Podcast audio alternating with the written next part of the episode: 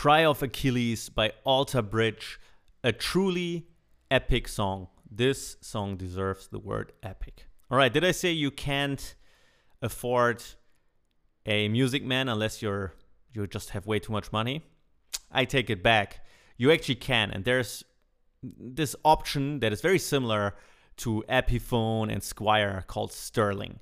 And initially, Music Man never wanted to be uh, a budget brand. So they actually completely changed the brand name and they really didn't want to enter this market. But in the late 1990s, um, people just wanted Music Man and expressed their interest in getting them, but they were just way too expensive. So they started making bass guitars that were very cheap and they called them SUB, Sport Utility Bass Guitars.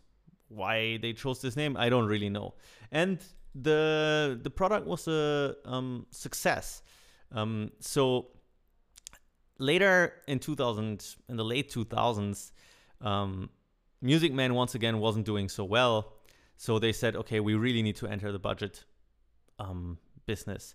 So they partnered up with a bunch of companies. Um, and later, this ended up in a brand that they called Sterling by Music Man. And pretty much most of the guitars that you can find are recreated there. And especially John Petrucci has a Sterling series. So his guitars are kind of recreated as cheaper versions.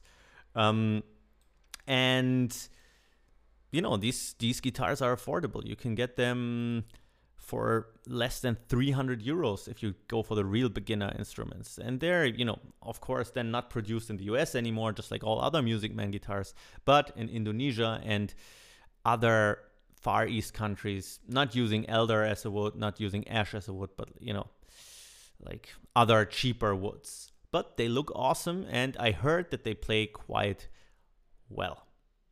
And as I said, John Petrucci's guitars were remade, but if you want the real deal, you get a Music Man JP because, man, these guitars are just, you'll be instantly better at playing guitar once you play one of those. And we're going to listen to a beautiful song by Dream Theater called Another Day from 1992. Enjoy this super beautiful ballad.